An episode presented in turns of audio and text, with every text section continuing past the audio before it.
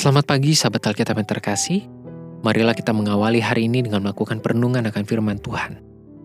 Bacaan Alkitab kita pada pagi hari ini berasal dari kitab Yeremia pasal yang ketujuh, ayatnya yang pertama sampai ayatnya yang ketujuh.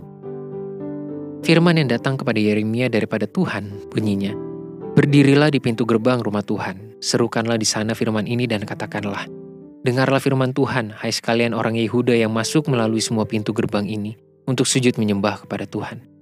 Beginilah firman Tuhan semesta alam Allah Israel. Perbaikilah tingkah langkahmu dan perbuatanmu, maka aku mau diam bersama-sama kamu di tempat ini. Janganlah percaya kepada perkataan dusta yang berbunyi, ini bait Tuhan, bait Tuhan, bait Tuhan. Melainkan jika kamu sungguh-sungguh memperbaiki tingkah langkahmu dan perbuatanmu. Jika kamu sungguh-sungguh melaksanakan keadilan di antara kamu masing-masing. Tidak menindas orang asing, yatim dan janda, tidak menumpahkan darah orang yang tak bersalah di tempat ini, dan tidak mengikuti Allah lain yang menjadi kemalanganmu sendiri.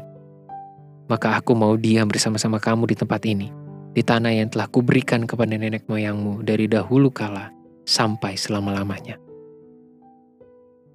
Memberikan kritik atas pekerjaan orang lain adalah sesuatu yang sangat mudah dilakukan dibanding memberikan kritik atas pekerjaan sendiri.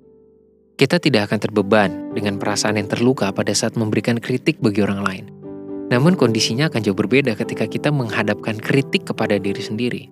Kritik ini berlaku dalam seluruh segi kehidupan, mulai dari relasi keseharian hingga relasi dengan Tuhan.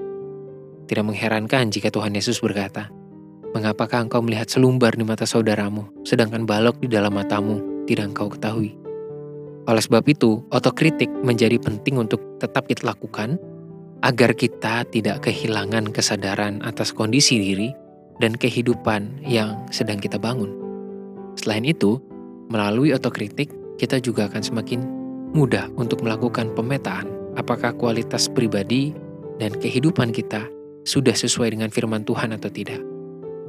Aksi kenabian yang dilakukan oleh Yeremia dalam perikop ini menjadi contoh tentang kurangnya otokritik dari bangsa Israel sebagai umat Tuhan. Ternyata mereka terlalu pongah dan tinggi hati untuk mempersilahkan firman Tuhan membentuk kehidupan mereka. Itulah sebabnya, di dalam pesan kenabian Yeremia terdapat pernyataan ilahi yang seolah-olah menantang bangsa Israel untuk melakukan penilaian kualitas hidup beriman di dalam Tuhan. Apabila mereka tetap mampu setia hidup bersama Tuhan, maka Tuhan akan tetap diam bersama-sama dengan mereka. Namun seperti yang kita ketahui bersama, Toh pesan kenabian itu tetap dianggap sebagai perkataan yang sambil lalu. Mereka telah menutup diri dan tidak membiarkan nilai-nilai kebenaran firman Tuhan itu meresapi segala sendi pribadi dan kehidupan mereka. Sahabat Alkitab, marilah kita membaca pesan kenabian Yeremia ini dalam nuansa otokritik pada diri kita masing-masing. Artinya kita diajak untuk melakukan evaluasi personal tentang kualitas pribadi maupun kehidupan keseharian yang sedang kita bangun. Apakah kita memperlakukan firman Tuhan sebagai poros atau acuan dasar dalam kita berperilaku? Apakah kita sudah cukup memperhatikan sesama? Apakah kita sudah cukup bersedia memberikan telinga untuk mendengar keluh kesah sesama rekan kerja, rekan belajar, pasangan, orang tua, anak, atau saudara kita? Apakah kita sudah cukup bersedia untuk mengarahkan hati dan pikiran kepada Tuhan, Sang Sumber kebenaran?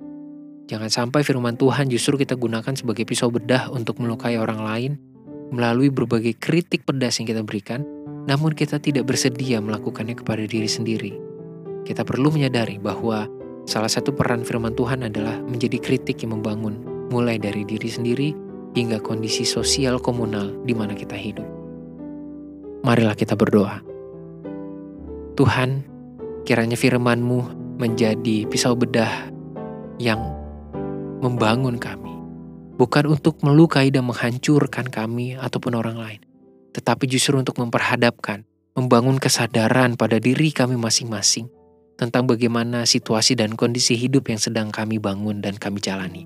Sehingga biarlah di sepanjang kehidupan kami, kami menjalani itu semua sesuai dengan kebenaran firman Tuhan. Dan biarlah kami juga boleh menjadi terang yang membawa dampak baik di tengah lingkungan. Hanya di dalam nama Tuhan Yesus kami berdoa. Amin.